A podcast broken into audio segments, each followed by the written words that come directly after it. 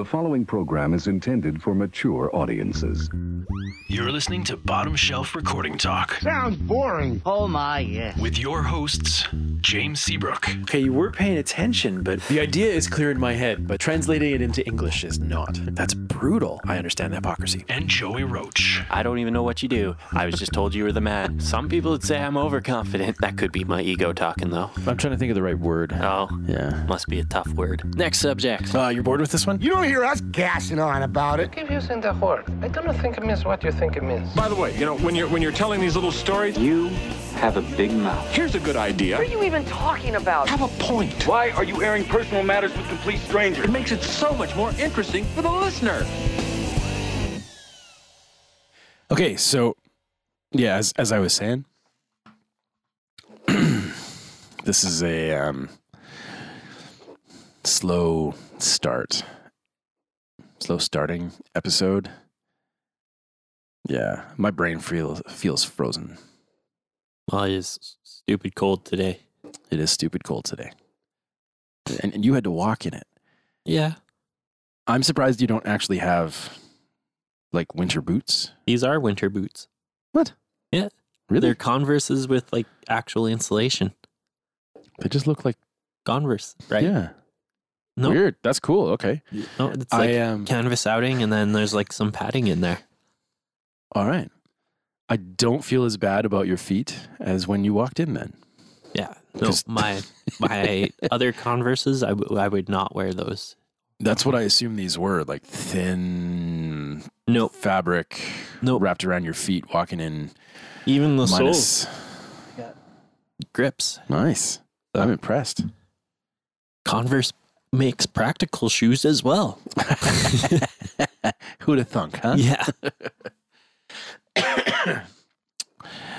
Yeah, it's been it's been super cold around the studio here. So much so that I haven't been bringing the puppy. Fair. Yeah, because the that front door just doesn't seal incredibly well. I know. so yeah, yeah. And I, I've even been I've even been closing the control room door. I love having it open because Yep. you know Because you can hear and see people. yeah. And when it's closed, I feel kind of isolated. Which when I'm working, I don't mind, but you know when I'm just tinkering or or doing website maintenance or doing editing or something, Right. Yeah. Anyway, so it's been cold and my brain feels sluggish. And it's been it's been 3 weeks of this, 4 weeks of this now, maybe. I guess, but right now we're in like a really cold slum. Yeah. It's supposed to get worse too. yeah, I- I guess it's supposed to get to like minus 40s this week. That's awesome.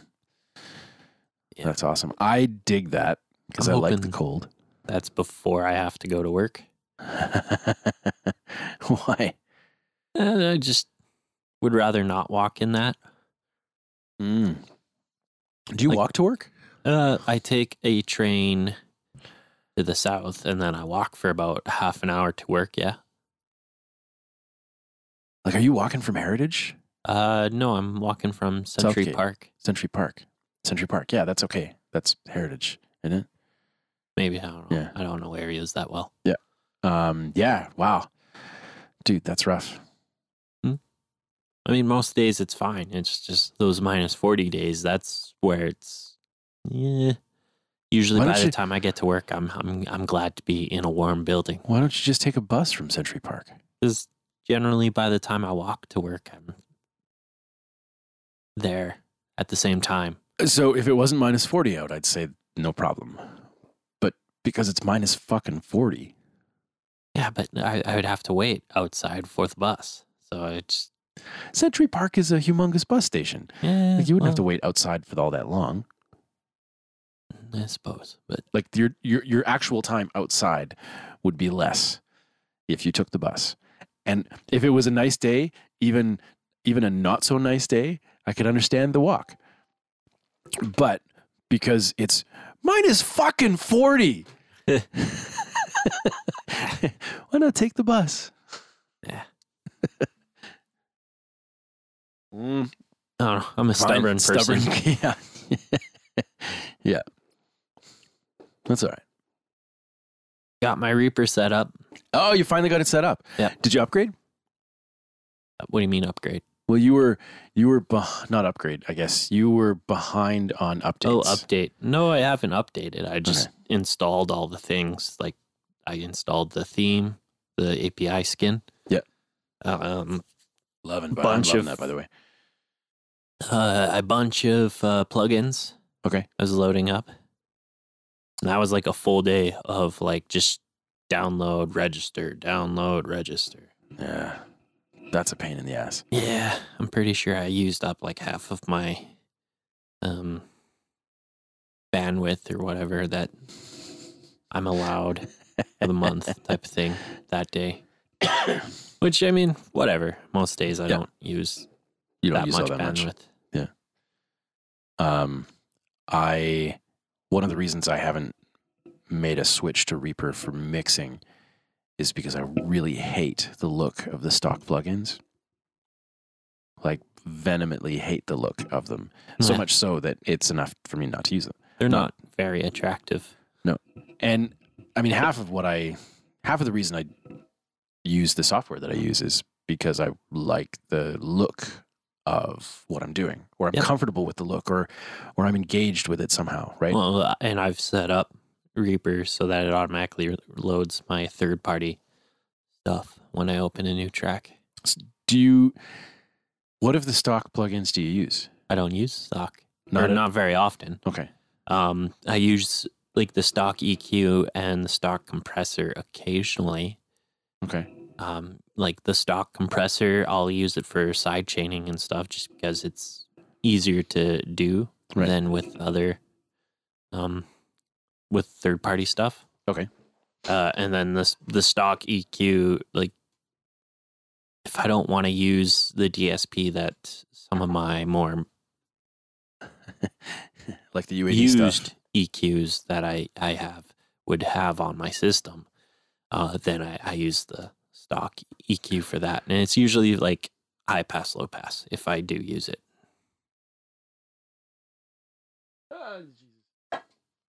Overfilling my coffee. Um, so Oh, and it's not stock, but I do use a JS plugin that watermarks audio. what? The It's a- Reaper like a- has its own plugin language, and I think it's called JS or something like that. J something. Okay. And there are people who develop those that style of coding or whatever it is Okay. for plugins. And one person had made a uh, a plugin that automatically adds noise. Oh, so it it allows you to watermark a track that you send out. Yeah. Oh, and you can dude, that's brilliant. It gives you options on how to do it. Like you could put a pink noise or Mhm. brown noise or Yeah. uh, you can cut out every 30 seconds, blah, blah, blah. So instead of like manually doing it, the plugin just does it Right. for you and you get to decide what it does. So like you could have it so that every now and again some hiss just gets faded in and then gets faded out. So then That's they can awesome. still listen to the whole mix all the way through, but it has that noise introduced who into makes that? Um, who makes that plugin? it. Um I don't know, but I think it's called Punk Duckers or Ducker Punk or I, I watched um what's his name again? Uh Punk Duck? maybe. Nope, certainly Nope. not. Um, Punk Ducker plugin. But a guy from uh I think it's like the Reaper forums or I don't know. He does a lot of videos on Reaper and like he Okay. goes in depth with his videos a lot of times. Like he'll even show you things where like I'm watching it and I know a fair amount about Reaper and like the back Mhm. end of it, but he'll like show me things and I'm going, What the fuck is that? just like complete like would have to watch it again just to understand what it was he was doing. because some yeah some of the things he shows is just like so convoluted that I would never think to go that far into it. Mind you, I, I find the things that help me out, and then that's fine. And then Right. I'll watch those videos, and if something comes up that's like, oh, that is super handy, I'll then take that thing and bind it to a shortcut key and never think about it again. Yeah, right. That's the beautiful thing about about macros. Yeah. Th- I got to be honest though, I can't think of a single macro that I use that I wri- wrote myself. I've written some. Yeah, but you you do things a lot more convoluted than I do. Anyway, Yeah, like edit vocals in weird ways, see, i.e., DS slash deplosive. see, and I Though that might change. I just invested in um, Sonnox uh, de-esser. oh yeah Yeah. Why that? Why'd you choose that one? I, I know you like Sonnox anyway. Yeah. but why'd you choose that one? Uh, because apparently it automates itself. It does what now? Yeah, so as you load it into a track and with your S's moving in frequency, Yeah. kind of, it will actually detect that frequency and it'll automate itself and duck Oh. that frequency. Very cool. Okay. So So it's not just a static crossover point or a static frequency. It it will actually automate itself, or well, it will move where it's going to duck mhm. cool. based on whatever frequency is causing the problem. That's awesome. Yeah. Apparently, it's really good, so I invested in it. I um I've been tracking with uh with um the DBX 520 um hardware unit. It adds just a touch of noise because it's cheap made in China. Mm-hmm. Um but I didn't even pay 200 bucks for it for a hardware unit and it it's it's it's brilliant. It's absolutely brilliant. I have to turn it off to be able to tell that it's working because it's that transparent. That's awesome. Yeah, absolutely awesome. It does add some noise, and I'm still trying to figure that out. But, um, but yeah, just its uh, its detection circuitry is it's not a threshold. It's a um, comparison versus. Um, so it, it takes your crossover frequency. Yep. And then compares the high frequency range to the lower frequency range. And when that higher frequency range appears to be too loud of a level, it reduces by a, by a certain whatever amount you've set. Um, it- it's the same way that SPL does it. Um, the built-in Cubase, um, uh, the built-in Cubase de-esser does the same thing. I, I almost kind of prefer that over over the uh, the high frequency threshold range uh, system. You know, when it's over this threshold, turn it turn it down, right? Just like Yeah. a, like a normal compressor, right? Yep. Um, but yeah, it, it's uh, it's it's super smooth. It still lets S's come through nice and clear. Like it, even even when I'm even when I've cranked the reduction, the S's and and T's and ch- like that that that sibilance range still comes through nice and clear. It just doesn't ever seem to get overwhelming. Really enjoy it. I'd like to get more DBX 160As. Is it a 160A? I don't remember which one I have.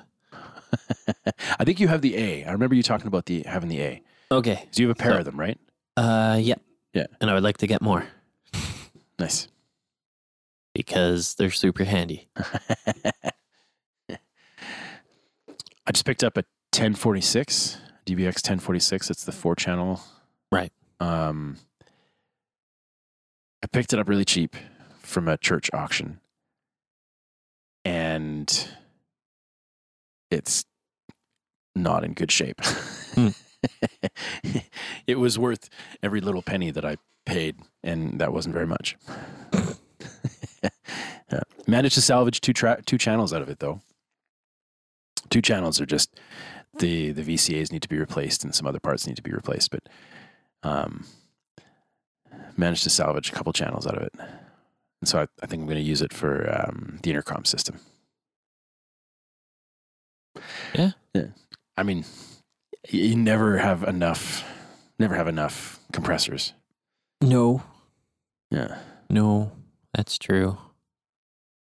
I've been trying to limit myself on how many compressors I install on my computer, but I I know that that list is going to be huge again.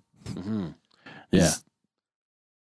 I that is my main tool that I need a lot of different style of compressors for. I find this is this is one of those mental debates that I've been having with myself.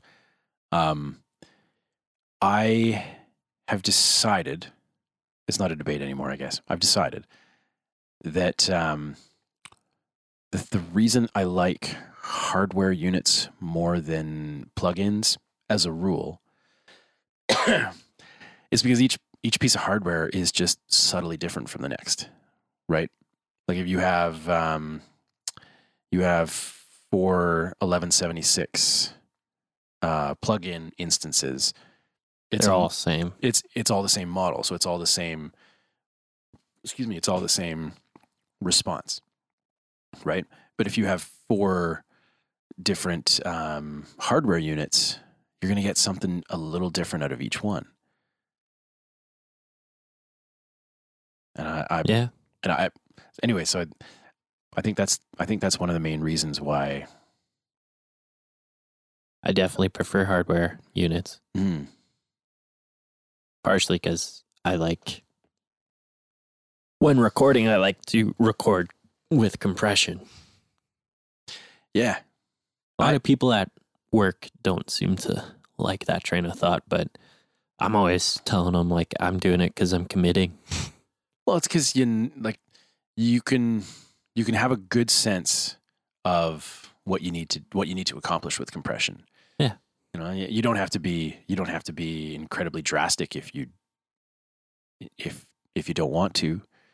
But Well, and for the most part, when I'm using a compressor going in, it's like I'm I'm just want to control the volume a bit so that I can uh, increase the gain staging a bit. Like Mhm. I can push it harder if I need to.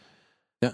But generally, I'm just you know doing some peak control, trying to control the volume a bit so that I can later on not have any noise floor issues because the singer is really quiet and I have to boost the signal at that that particular part. Right. Then, you know, rather have everything pretty consistent. And then if I want um the singer to be quiet, I can always turn them down. yeah, Or it'd be a lot easier than compressing later. well, and, and even if even if you're compressing and you're compressing just a just a moderate amount, like you're not you're not No. doing any heavy No. yeah, smashing. You know, if, if you're just compressing a moderate amount, you're still going to have some natural, some natural dynamics that come through. And I usually do a fast attack, fast release, so it's really just peak control. Yeah, exactly. Right. Yeah. Um, that, that's that's the beauty of of the 1176 design is it's basically a limiter, right? Especially when you go all buttons in mode. yeah, yeah. that's. Uh, I um. Did I did I tell you I started using that trick? All buttons in. Um, yeah, I don't know if it was the all buttons in, but the the um the Andrew Scheps kick and snare trick. I remember you mentioning something about the Okay. Andrew Scheps Yeah, tricks with drums. It, it it it's it's remarkable how once once you find that sweet spot, because it, it really is a sweet spot in attack and release. Yeah. Uh, right. But once you find that sweet spot, just the the the room, and I'm blown away. I did it with drums in that little room at the back. mm-hmm. Uh, the room sounded great. Hmm. Like it was it was the exact snare sizzle that um, uh, Nick from Desperado Pilots was looking for. Right. It, it, it was it was just perfect. Like it was it was every bit of splat and and resonance that he wanted out of his snare drum. Hmm. It was fantastic. So much so, so much so that they came back to me um, with no revisions and said, "Let's send it off to mastering." And I had to say, "No, no, you guys haven't spent enough time on this. Just sit on it. You know, are you sure?" Right. Maybe listen to it another five more times. yeah, yeah. Well, they're supposed to be getting back to me today with um, with uh, with final um, any final changes they want. But Is this just the rough mix you sent them, or is this no, no. like, This is your this, first mix? This was so we did a I did I did my mix. Right. Then brought them in to listen to the mix and and correct the things that I missed. Like I always cuz I'm not I'm not usually the creative person in the band. Right. Um that sounds like I'm not creative, but that's probably true.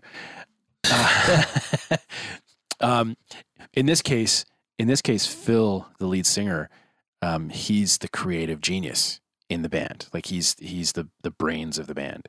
Not to say the other guys don't contribute, but he's really the he's really that that he's that guy in the band. mm-hmm. Anyway, I there were two things in the entire mix or in the entire th- collection of songs that I just I just took in the wrong direction. He wanted them to go in a different direction. You know, and, and we caught those. Um, I caught a handful of things that I wanted to tweak after having having a couple days off from it. Right. And um, and then that's so that's the mix that I sent them. These, you know, them coming in for the last last couple hours of of the mixes, the the, the, the tweaking, getting things in their direction, right? Right. Yeah. Hmm. Interesting. Yeah. All from that, uh, from it, from Scheps. Well, that that that that snare kick smash. Well, it, so it's the trick where he he sends he sends the kick and the snare drum to a to a to an aux bus, smashes the crap out of them to just get the room out of it. Okay, Yeah. Um, that makes Yeah. sense. and that's that's what he does. Yeah, I it it it brings up it brings up a lot of a lot of um, And that's in parallel with the drums. Right? parallel with the drums. Yeah, Yeah. yeah, yeah. I I loved it. It was um, I've done things like that before in the past, but I, um, I really struggle with with with parallel compression. really, Uh, I don't struggle with it. I don't find it to be the thing I want most of the time. You know, like fair enough. I, I, I can see that because it, it can definitely bring up some stuff that you don't necessarily want. Yeah. I even tried um, Andrew Scheps's, um, he does a parallel compression on everything but the drums. Um, like one one stereo box track Mhm. that is squashed to the nines, brought up to help the things like like when the vocals come in, the guitars duck a little bit, and and then they come back. You know, I've done tricks like that. things like that, right? Um, maybe I didn't spend enough time with it, but I I couldn't I couldn't make it work for the song that I was working on, and I didn't even try it for the for. I like parallel compression on vocals. I know you're a big fan of that, right? I'm a big fan of parallel uh, compression in general, but most people seem to really just use it for like snare and kick. Mhm. Like that's the main things that most people use it for. Okay. But having read some articles from like Michael Brauer and some other bigger names, like they pretty much like Michael Brauer in particular, he's he's got I um ideas where it's like I have a vocal and you know it sounds fine, but I send it to six parallel channels all being smashed by a compressor. Just one compressor, like there is no gain staging. You just smash it to the point where that compressor is putting a lot of color Yeah. on it. And then you just adjust To the taste. yeah. So he sends out, out to six different compressors and then picks one that he likes the most. Maybe he'll even pick three Oh, and blend them in. oh, weird. Okay. But like even just one To underneath have a vocal is pretty awesome.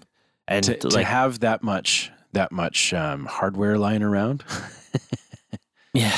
Well, I, I, I do it all in the box, so it's. I, I. Yeah, that's just fair. take what he says and kind of adjust it to work for me. Right. And it's pretty interesting to like send a vocal to a compressor and compress the hell out of it, and then just bring it up. Right. In the, the in the mix, and it it.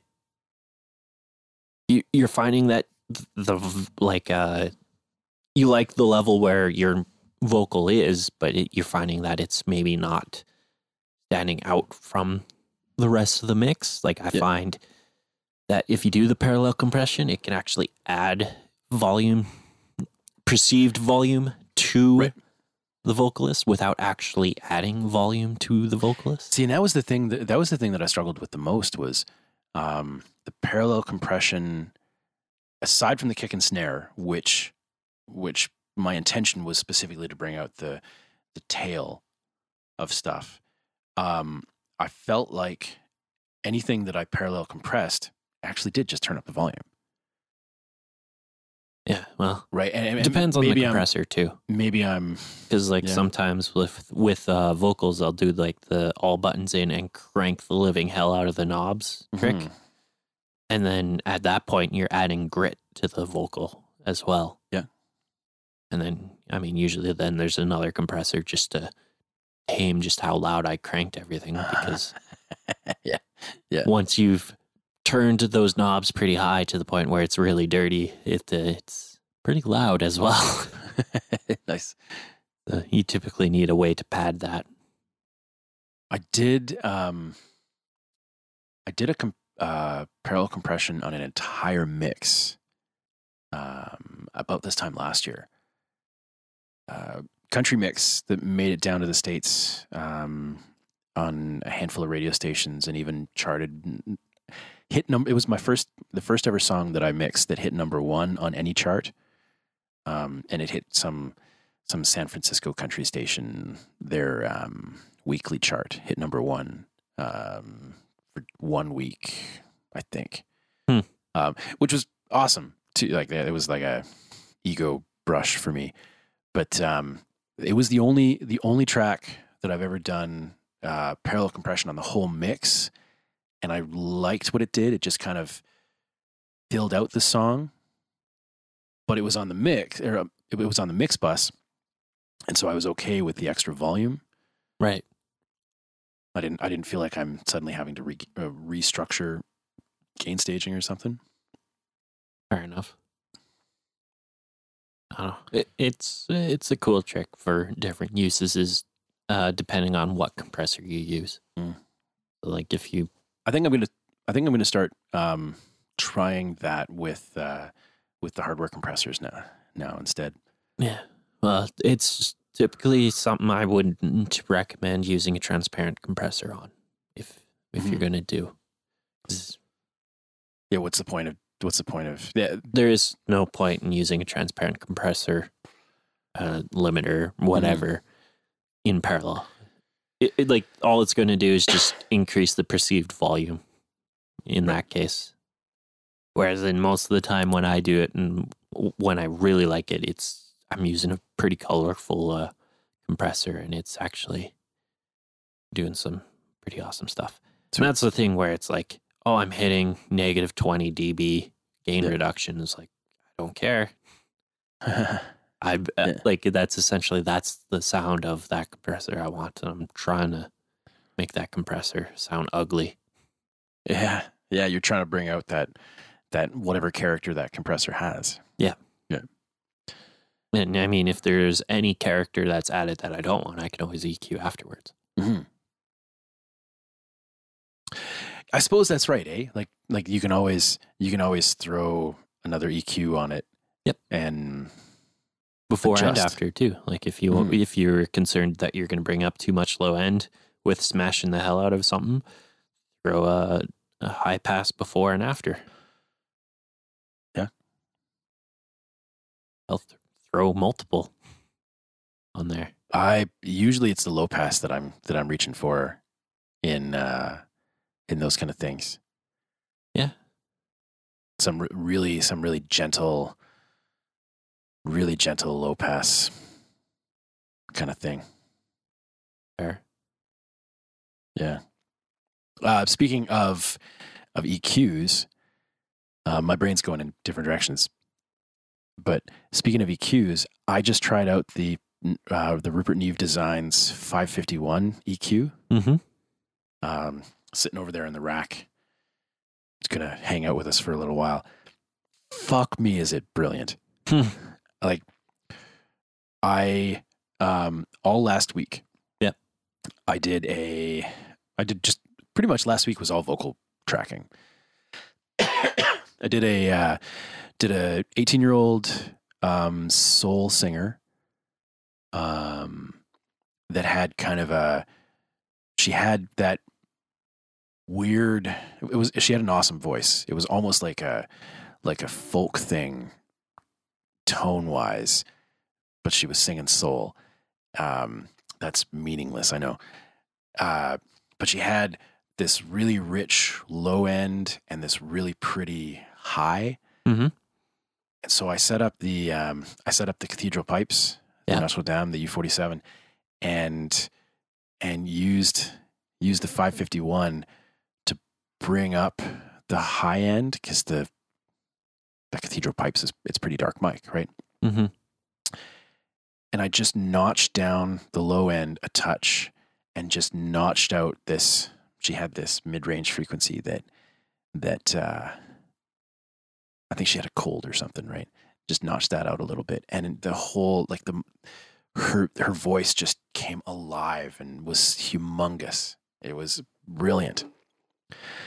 So I went from that to doing a voiceover for a podcast um, imaging for a podcast. And again, the guy's voice that was doing it, he was um, breathy voice, a lot like mine. But he had a really nice low end, tons of mid range, and a really harsh high end. Right. And so I ran, I ran the um, the de-esser in line with it, and after the after the uh, 551, and it just smoothed it right out, and I was able to add so much beautiful top end. It was just awesome. oh man, it was so sexy. And then did a Leonard Cohen style of poetry to music thing um, with this older gentleman. Mm-hmm. I want to say late 50s type of thing. And he had this, he had this, wasn't, he wasn't very practiced, not very practiced. He wasn't very experienced. Right. Um, he was well practiced, but not very experienced. Um, but he had this wonderful, rich low end. And he didn't, he sat here again. I ran it through the exact same, the exact same thing. Had the uh, FMR, the uh, the RNC um, as the compressor on it, just to balance it out. Right. And he sat here in the chair absolute love with how his voice sounded. Hmm. So much so that um, he had another voiceover. He had another session to do to do more of this stuff booked with another studio in town, and he canceled. He said he was going to cancel that, and we've we've booked more sessions for uh, for later in the winter. That's awesome. Yeah, it's just So what? You're gonna purchase one now? Yeah. Because I'm I'm guessing you're borrowing that from somebody. Yeah. Yeah. as soon as I can find money. the nice thing is, the nice thing is, this one's a long term loan because the guy wasn't using it at all. But okay. Yeah, but yeah, eventually, I'll probably even be throwing the guy like, here's twenty five dollars, here's another sixty dollars, here's another fifteen dollars. What am I at now? Okay, here's another twenty five dollars. yeah, but yeah, it's. Oh, do you need to get that? No. Are you sure? Yep. All right. Just the missus Just the missus, the one who tried to kill you in the with mountains her this father. weekend. Yeah. Yeah. Yep. Well done. yeah. Uh, okay. Um, I want to I want to ask your opinion on on something that I came across. Had another client move to another studio. Okay. Um, and I want to lay out the situation from my perspective, and I want you to poke holes in it. I'm pretty good at that. Uh, yeah, Poke holes that's- in poke holes. James thought. James thought process. Yeah. That- that's, that's pretty easy to do. I can So- do that. so the same the same country artist um, that I mixed last year that had the number one hit down in San Francisco. Right. Same guy. Um, we did we did that song last winter. We did four more songs in the fall. No, not in the fall. Um, this spring. Right. Wait, the spring of 2016. Yeah. Okay. Um, and their budget fell out from underneath them. Okay. So the song that made it to the song that made it to um, number one, we finished for about sixteen hundred for the one song. Okay. Um, maybe seventeen once you factor in mastering. Right. Um, you know what? There's probably even a little more because I think they hired a fiddle player for that one. Oh, you know what? And they and they hired the bass player. That's right. Okay, so Bill's adding up. Um, So it sounds like it's closer to 1500 or two thousand. 20, yeah, 2000, 2500. Uh, probably, yeah, yeah, maybe. So let's say just over two thousand. My Okay. part of it anyway was only sixteen. Right. Um, they th- that song was kind of was the first song that the artist had done in a studio. Um, I think he'd recorded some some some kind of like basement demos um, with uh, a friend of his. Okay. Um, but clearly not in the same. n- Certainly not with the same intention. I think those were really just demos. Right. Anyway, the um, the songs we ended up doing in the spring, we finished one for about the same, maybe just a little less. Um, and then their budget for the remaining three. Sorry, so song two, they had they had about the same budget for. Yeah. Although now that I remember back to how we did it, it was considerably less. Um, they probably had they probably had a budget of about twelve hundred for the for the second song. Okay. Um, songs three, four, and five, the budget ended up being less than five hundred each to finish the songs. Okay. And so they got that value, right? Like Right. they they clearly they, they clearly weren't going to be able to come up with with the money to have those songs sound as good, have me spend as much time making the song sound as good as the first one. Right. I still think they sounded okay. I was still pretty proud of them. But I e- even myself, I noticed a difference, right? Right. Um and it, I wasn't about to spend a thousand dollars worth of time to bring them uh, each to bring them up to to bring them up to spec, right? Right. That makes sense. Like I, I didn't do something wrong at that point. I don't think. Doesn't sound like it. So I find out. So they're five songs in. Yep. I find out that they are now recording at another studio. Okay. Um, which in and of itself, I don't mind. No, you usually don't mind that kind of thing. Yeah, I mean, it, you know, different times, different people are the right fit. You know, um, maybe they met someone new, or maybe they maybe they I don't know. Anyway, my issue with with bands that go to another studio, and this this is where my pride gets hurt, and I know I shouldn't let it, but is they didn't they didn't say, hey, no, we've been recording with you, James, but we're gonna go to this other studio. Um, don't have they don't even have to tell me why. Just it's always nice to have the respect. Maybe that's I expected that I had their respect. Poking my hole my own holes. Perfect. I don't have to do it for you. uh, anyway, it was an issue. I saw it and I had that moment. I think it was just before Christmas. I even saw it.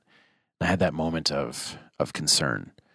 You know, I wonder what I could have done differently to avoid that. Mm.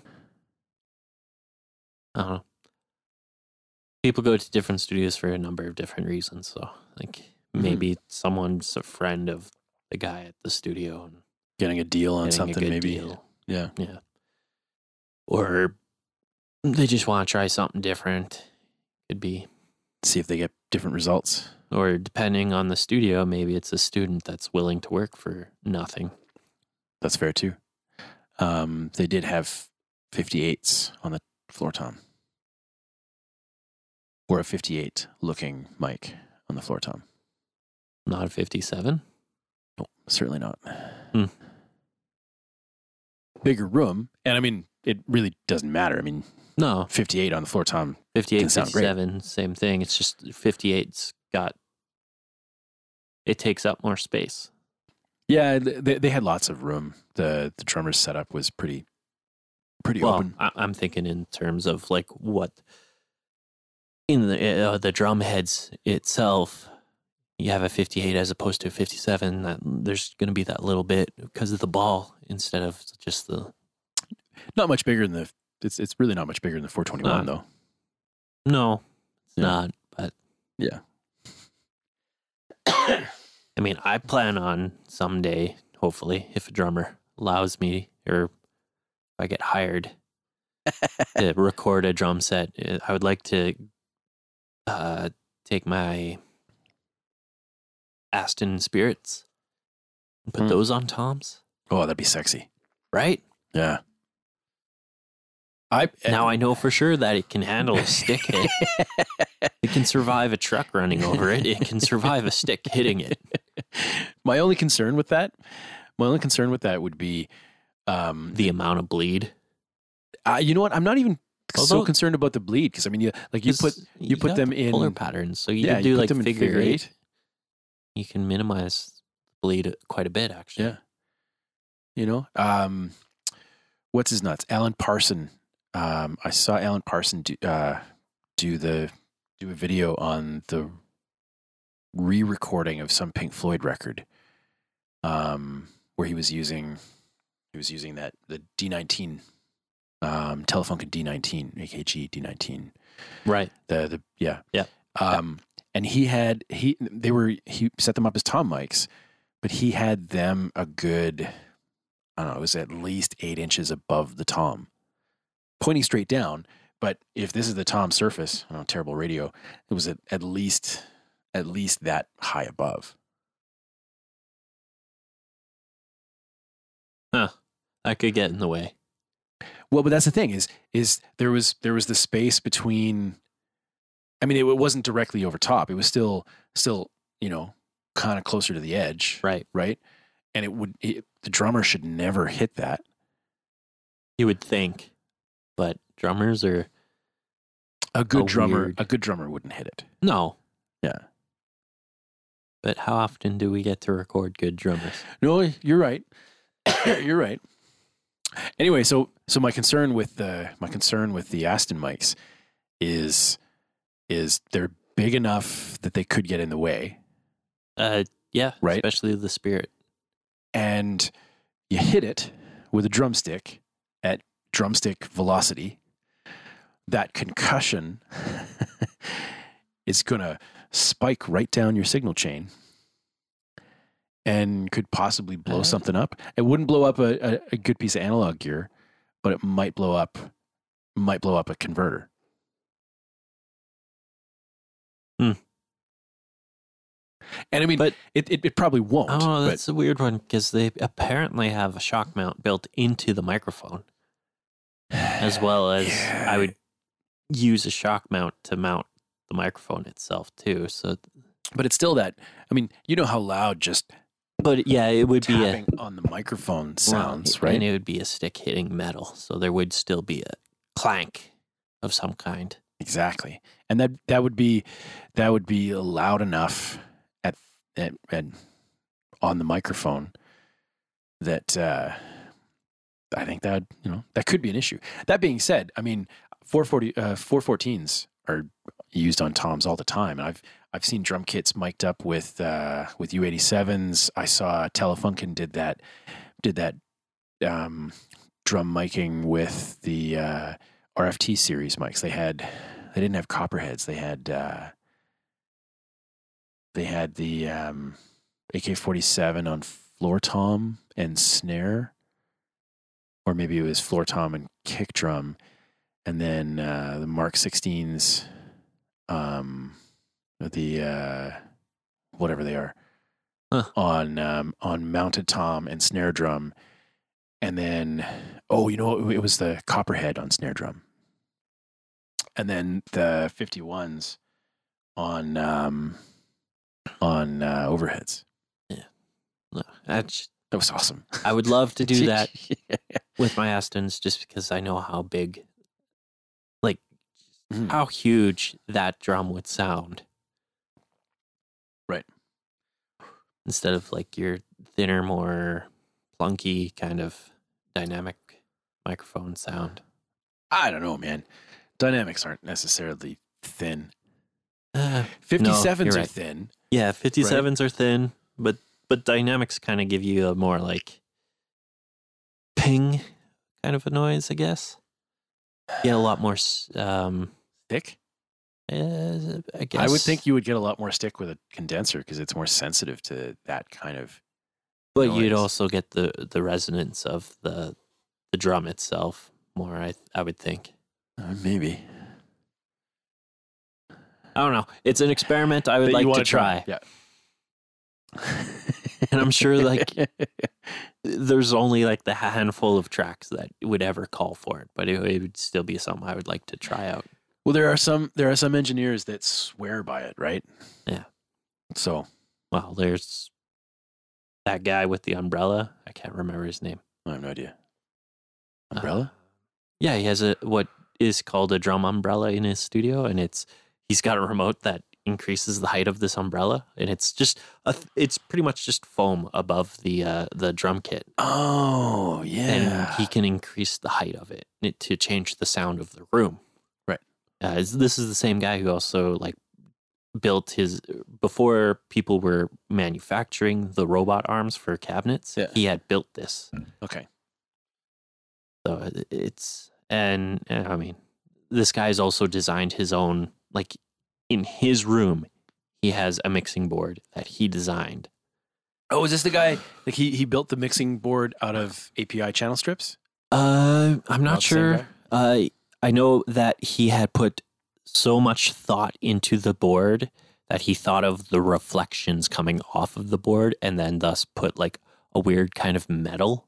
Oh yeah. On it. isn't that isn't that Valentine? Yeah, that's yeah, Yeah, yeah, Valentine. yeah. That's Um, the guy. Why can I not remember his first name?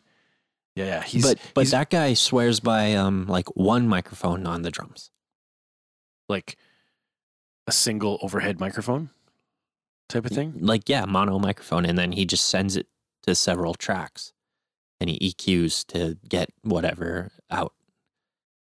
Really? So if he wants more snare, he just goes into one track that is his dedicated. I'm going to enhance the snare track, and he just EQs What? it out. Yeah, Man, I've heard of that as like a salvage, but damn, man.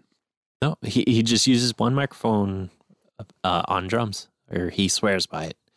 He occasionally will use multiple microphones, but he's he's very like minimalist in That's fucked up. what man. you use for drums. He I doesn't want to drum every single individual thing that's on the kit. You can only work with good drummers then. Well, and I mean, it's Valentine. He's so he's probably only working with good drummers, but But he Shit. he also uh when this video I saw of him like doing this, he he straight up said like mic placement is everything in this case. Like you need something that will get everything. Yeah. It has to sound fantastic. It has to sound like a finished product from the microphone alone Right. before you add compression or EQ. And the compression in EQ I use is strictly just to get the add additional character that I'm Yeah. looking for out of it. It's, it was insane watching him do it because he had like three or four tracks that were just the one microphone, and like he would just high pass, low pass, maybe send to a compressor, Right. and just EQ'd it to get certain sounds out of it. that's messed up, man. It was really cool to see. And uh, uh, like apparently, what inspired him was the fact that the Beatles mic'd like that way back in the day. Yeah, but they did that out of necessity. Yeah, And it's not like it's not like those drums sounded great. But like it, that was a necessity for back in the day. It's just like that, Right. and there are plenty of drums that sounded fantastic Well, and I mean, because engineers were able to find like the good spots for that one microphone. with that in mind, why not go back to the '60s when, when you could, or when you had to set up um, one microphone in the room and then move the band members around the room to find the right mix, Yeah, right? He would probably experiment with that too. yeah. He probably has. I have one of my students pushing pushing for us to do that uh, for one of the studio session, um, the Sunday night studio sessions we do on G Radio. Yeah, No, Uh, that's yeah. Well, th- th- that's the thing is you have to have if you're going to do that, you have to have you have to have musicians that can control their own dynamics. Yeah. which is not hard, but most musicians don't practice that, and so they just don't have that skill, right? Well, eh, it's that's the thing where the band has to be well rehearsed, and Yeah. and then you have to actually like, as an engineer, they have to be rehearsing in front of you, and you have to be setting things up to try and find where the microphone needs to be. Yeah. Yeah, exactly. That's that's a lot of wasted time. Yeah. Whereas you could just throw a couple microphones up. Like in today's day and age, you don't need to do that. Back then, you did. because you had maybe four tracks and you had to record a, a, like a seven piece jazz band or Mhm. whatever. Well, and, and you needed a good room, Yeah. and you yeah. needed Back in the days, if you wanted You big need- drums, you needed a big room. three days to set up. Yeah. Right. Um, that brings me back to that that I've probably mentioned this before that Michael Bublé Christmas record that he made in 2011. Right. Um, it it was it was like a week long setup uh, before Bublé even showed up, and they had they had the orchestra, they had the big band, they had the backup singers, Yeah. um, they had I- the I- horn section. I heard like that was pretty common practice before, like the main producer or whoever is in charge of the project would come in. Like there were Yeah. assistant engineers and all sorts of people setting things up to be ready. Well, it just makes we it just still makes sense, right? kind of do it today where it's like if we were to book somebody in we're spending an hour before they get here setting up it's just back in those days there was a lot more to think about because you had more limitations and you had to make sure you had it right Yeah. Well, and, and yeah, I think that's one of the reasons why I like to do setup and then take a break. You know, like get the band set up and then go for lunch, go for dinner, go for a coffee break, go for a you know, go home, come back the next day. yeah You know, get the setup taken care of, and then start recording fresh. it's, i know i've lost some recording jobs because of telling them about setup bands don't think about that Roland has become really good at, I don't want to say he bullies, but he's been really good at convincing bands to um, to do a proper setup. Um, phylactery. I think that's how they pronounce the name. Phylactery. Um, Sounds familiar. So he's probably said something. Yeah, yeah. So he- he um, he recorded their band their eleven song record in three days. Friday they set up, spent about eight nine hours in setup. Yeah. Um, Saturday they recorded all eleven songs, the bed tracks, and then Sunday they recorded all eleven songs, the vocals and overdubs. Okay. Yeah. Did they do any scratch tracks on the setup day? They did not. Did they do scratch tracks at all? They had uh, they had metronome tracks, and that was it. And those were pre. Pre done. Yeah. Okay. So Yeah, yeah, they so probably they- used those as they did- scratch tracks. they did pre-production on all the songs um and and they they got together to make sure that all the tempo mapping was done and all that kind of stuff but it was it, thrash metal so it was just i don't imagine there were many tempo changes within songs i know Not i've heard a couple I don't but really listen to thrash metal, so yeah. I, I heard the mixes i heard the mixes they sound really good that is that the band that he was having issues with Masters. no that was his own band Okay. that was his own band they're more doom doom meets death metal Okay. Yeah. Um, uh, the solution turned out to be um, the guy, the guy that mastered it, whoever it was, Yeah. um, should have should have written back and said, "Hey, like the low end on your floor tom and the low end on your kick drum is just too overwhelming. You got to take care of that." Because that's that's what he did. He and I sat down and we just hacked up the low end so that it was a little more balanced. His uh his masters were being ducked because of the low end. The, the they weren't being ducked. They were just like the low end was the low end was eliminated to make it to make it work. Oh, okay. Y- Yeah, like it was it was squashed so much that it was just kind of non-existent. Yeah. And then the floor tom itself was actually distorting on every hit. Oh yeah. All right. Okay. I remember hearing about the distortion. Yeah. And then he, he got a hold of the guy and the guy said, "Oh man, like if if that happened, like that's that you know, the uh, the mastering engineer took full responsibility. Um my suspicion is that he had one of his assistants do it. Oh. um, but um, because apparently they have quality control over there. Anyway, took full responsibility. Um, gave Roland the option to do a to do a uh, mix adjustments and then resubmit. And the masters he got back were he was way happier with. Okay. Yeah. That makes Yeah. sense. Everything was coming through properly. And, I do mastering. I try to do that. I'm like, hey, Yeah. this might be a problem. Can you fix that? Like, especially with like bands that put a lot of low end, and I can hear it and be like, "Eh, hey now. you might want to tame that because the moment I slap a compressor on there, it's gonna sound weird. Yeah, exactly right. Um, so start of 2017. Um, I want to cover this before. You know what? No, I'm going to jump into the last thing. How is your song coming?